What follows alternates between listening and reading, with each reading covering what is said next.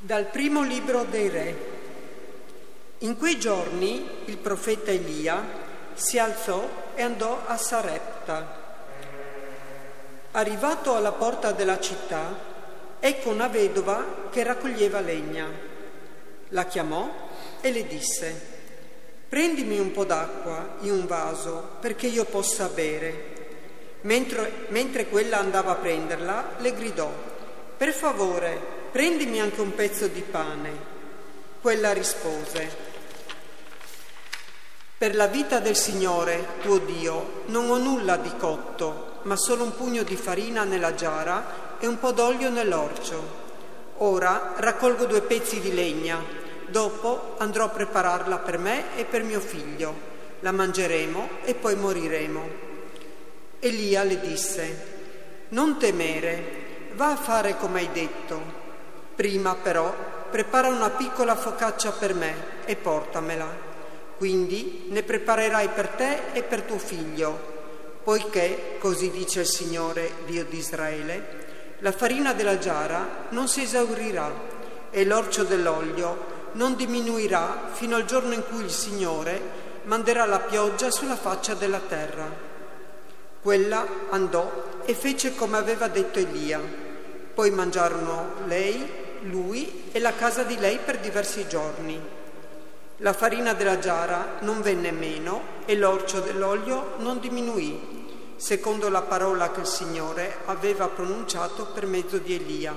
Parola di Dio. Rendiamo grazie a Dio. Loda il Signore, anima mia Loda il Signore, anima mia. Il Signore rimane fedele per sempre, rende giustizia agli oppressi, dà il pane agli affamati. Il Signore libera i prigionieri. Loda il Signore, anima mia. Il Signore ridona la vista ai ciechi. Il Signore rialza chi è caduto. Il Signore ama i giusti. Il Signore protegge i forestieri. Loda il Signore, anima mia. Egli sostiene l'orfano e la vedova, ma sconvolge le vie dei malvagi. Il Signore regna per sempre, il tuo Dio, o di generazione in generazione. Loda il Signore, anima mia. Dalla lettera agli ebrei. Cristo non è entrato in un santuario fatto da mani d'uomo, figura di quello vero, ma nel cielo stesso, per comparire ora al cospetto di Dio in nostro favore. E non deve offrire se stesso più volte, come sommo sacerdote che entra nel santuario ogni anno con sangue altrui. In questo caso egli, fin dalla fondazione del mondo, avrebbe dovuto soffrire molte volte. Invece ora, una volta sola, nella pienezza dei tempi, egli è apparso per annullare il peccato mediante il sacrificio di se stesso. E come per gli uomini è stabilito che muoiano una sola volta, dopodiché viene il giudizio, così Cristo, dopo essersi offerto una sola volta per togliere il peccato di molti, apparirà una seconda volta, senza alcuna relazione con il peccato, a coloro che l'aspettano per la loro salvezza. Parola di Dio. Rendiamo grazie a Dio. Alleluia.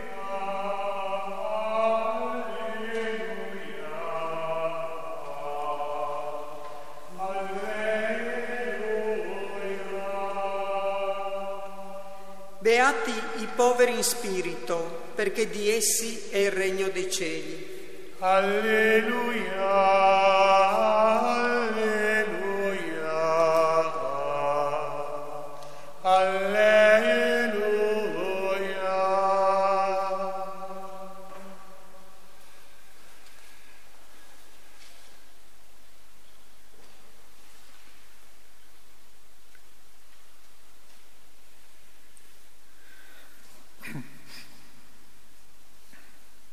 Signore sia con voi.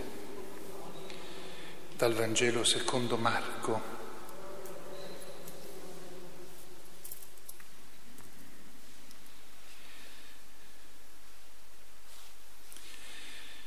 In quel tempo Gesù nel Tempio diceva alla folla nel suo insegnamento, guardatevi dagli scribi, chiamano a passeggiare in lunghe vesti ricevere saluti nelle piazze, avere i primi seggi nelle sinagoghe e i primi posti nei banchetti. Divorano le case delle vedove e pregano a lungo per farsi vedere. Essi riceveranno una condanna più severa. Seduto di fronte al tesoro del Tempio, osservava come la folla vi gettava monete. Tanti ricchi ne gettavano molte. Ma venuta una vedova, povera, vi gettò due monetine che fanno un soldo. Allora chiamate a sé i suoi discepoli, disse loro, in verità, io vi dico,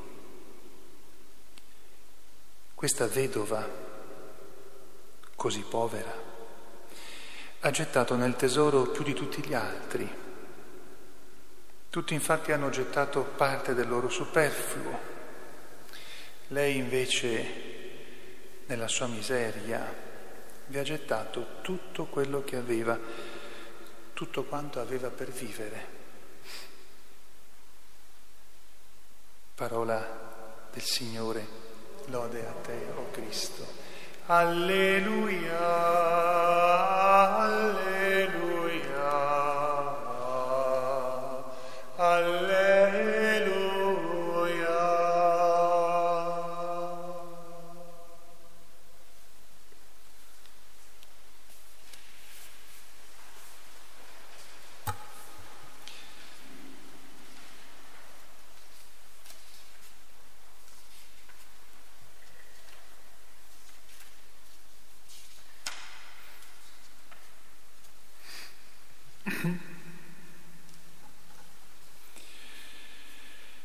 Sia lodato Gesù Cristo.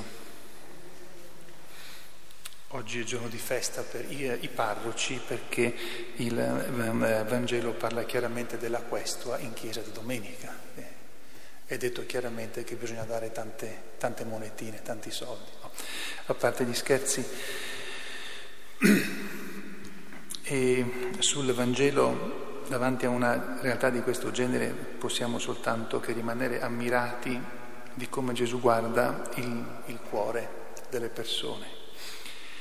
E quindi guardando il cuore può sapere bene cosa fanno e anche perché lo fanno.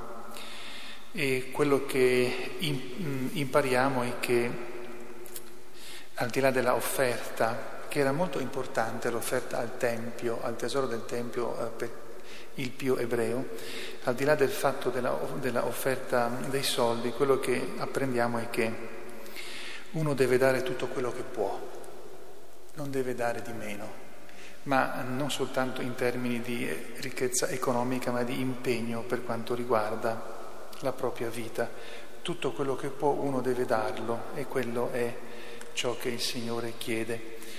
Io però, avendo rimandato per più di qualche sabato e più di qualche domenica la riflessione sulla seconda lettura, bisogna che oggi vada a toccare la famosa seconda eh, lettura della lettera agli ebrei che in queste domeniche abbiamo, stiamo ascoltando per frammenti.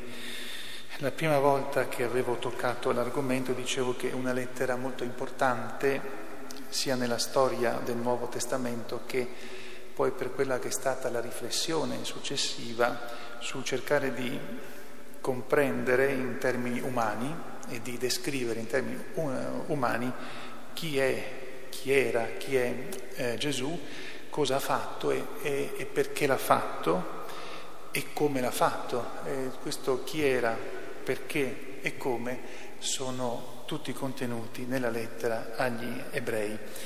Alcuni di questi dettagli che ci sono nella lettera li può comprendere bene soltanto chi conosce benissimo il sistema del, eh, del culto al Tempio di Gerusalemme.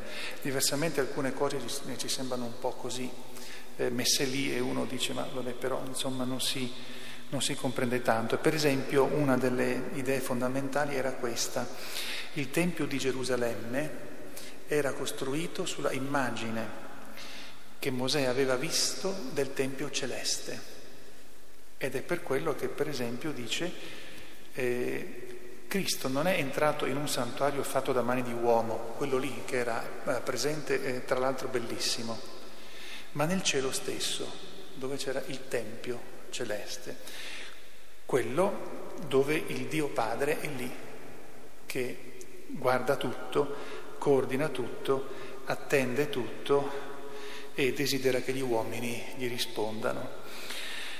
Però per quanto riguarda Gesù, nelle, nella seconda lettura di queste domeniche è emerso molto chiaramente, molto chiaramente per chi scrive, magari per noi può essere un po' più complicato, qualcosa di straordinario. Si afferma in un modo semplice eppure complesso al tempo stesso che Gesù è totalmente Dio e totalmente uomo. Come uomo ha dei limiti che non vanno intesi come peccati e che non vanno intesi come difetti di intelligenza o di eh, momenti di diciamo, vuoto mentale, ma ha dei limiti perché l'uomo è una creatura e che poi ha, ha voluto avere degli altri limiti che, che non avrebbe dovuto avere, ma li ha voluti perché ha voluto come entrare nella situazione di, eh, di povertà e di miseria e di sofferenza degli uomini per liberarli da dentro, eh, non è venuto a liberarli rimanendo fuori, si è messo proprio dentro. E tra le altre grandi realtà che ha conquistato e che ha compiuto ce n'è una che emerge nella lettera. Si dice chiaramente che di fatto Gesù è come fuori, eh, fuori del tempo. Si dirà nella lettera che lui oggi sempre, ieri, oggi e sempre. Non c'è tempo, come dire, non passa tempo, però è venuto nel tempo. Eh, dato che è fuori del tempo, che non è segnato dal prima, oggi, domani, si dice che tornerà, ma tornerà perché c'è, è presente.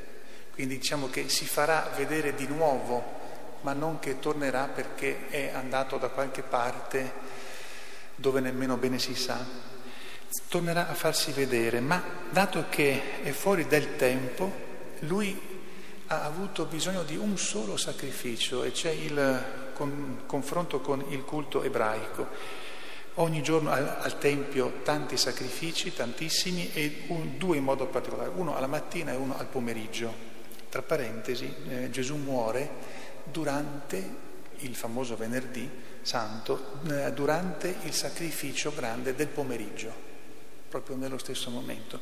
Comunque eh, Gesù una volta sola offre se stesso come sacerdote, come vittima e al, ste- e al tempo stesso come tempio nuovo. Offre se stesso, ma c'era un sacrificio importantissimo, una volta l'anno che ancora oggi il popolo ebraico ricorda anche se non fa più questo sacrificio perché il Tempio non c'è. Il giorno, lo Yom Kippur, il giorno del Kippur, della espiazione, il famoso capro espiatorio.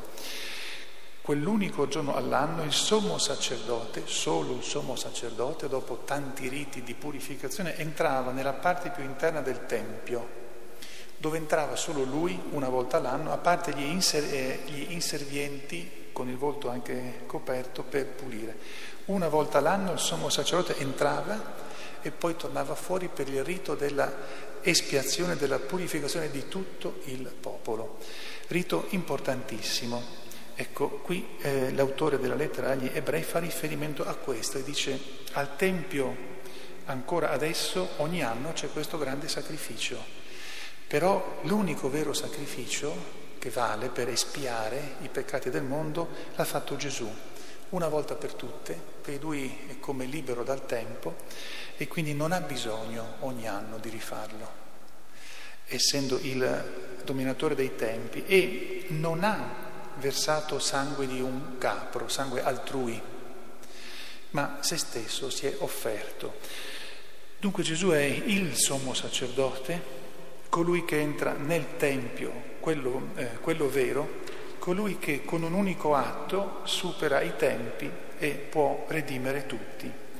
E vive questo suo sacrificio con una sofferenza eh, eh, estrema, diciamo allucinante, muore, ma pur morendo ottiene da Dio la salvezza per sé e per tutti, quindi torna vivo torna vivo nella sua umanità, nella sua umanità limitata, ma nel momento in cui torna vivo ha distrutto il limite della morte, per cui è glorioso e attende di farsi vedere, di manifestarsi per la seconda volta.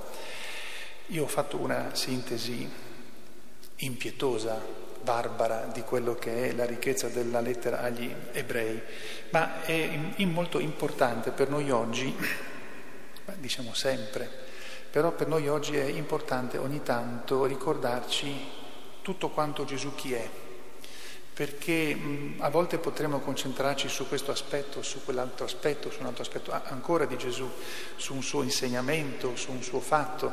Quello che ricordiamo oggi è bellissimo della vedova. Immaginate una migliaia di persone al Tempio, questa grande confusione, questa enorme massa di gente e questo uomo straordinario che guarda tutti e pesca quella vedova povera. Bisogna essere veramente bravi per riuscire a farlo in una marea di gente. Possiamo essere colpiti, dobbiamo essere colpiti da questo Gesù che ha questi occhi straordinari, però ogni tanto è bene che ci ricordiamo un po' di chi lui è, tutto quanto insieme, sapendo che fuori del tempo, che attende di farsi rivedere, ma che grazie a come lui è, Dio è uomo, è quello che con il suo sacrificio ha, ha sistemato tutto. Manca solo la nostra parte di aderire a quello che lui ha compiuto, di chiedergli costantemente che lo faccia diventare nostro e di saper, come dire, imitarlo interiormente nel nostro cuore per essere capaci anche noi, in una certa maniera, di vivere la nostra vita, quella di ogni giorno, quella spicciola, come un sacrificio, non nel senso di qualcosa che deve farmi male, ma come una offerta a Dio in attesa di poterlo finalmente eh, rivedere. La persona che promuoviamo sempre a pieni voti, è come se non ci fosse storia nel poter competere con lei, è la persona che ha vissuto, cioè intanto che ci ha regalato questo sommo sacerdote e che poi ha vissuto in modo profondo il modo in cui Gesù ha offerto se stesso è Maria Santissima. A lei chiediamo che ci ricordi ogni tanto chi è Gesù, tutto quanto insieme e quindi di poter apprezzare sempre di più, nel più profondo, quello che lui ha fatto, perché quello che lui ha fatto dipendeva tutto da quello che lui era, che ci ricordi come l'ha fatto e che ci dia tanta voglia di vederlo. Sia lodato Gesù Cristo.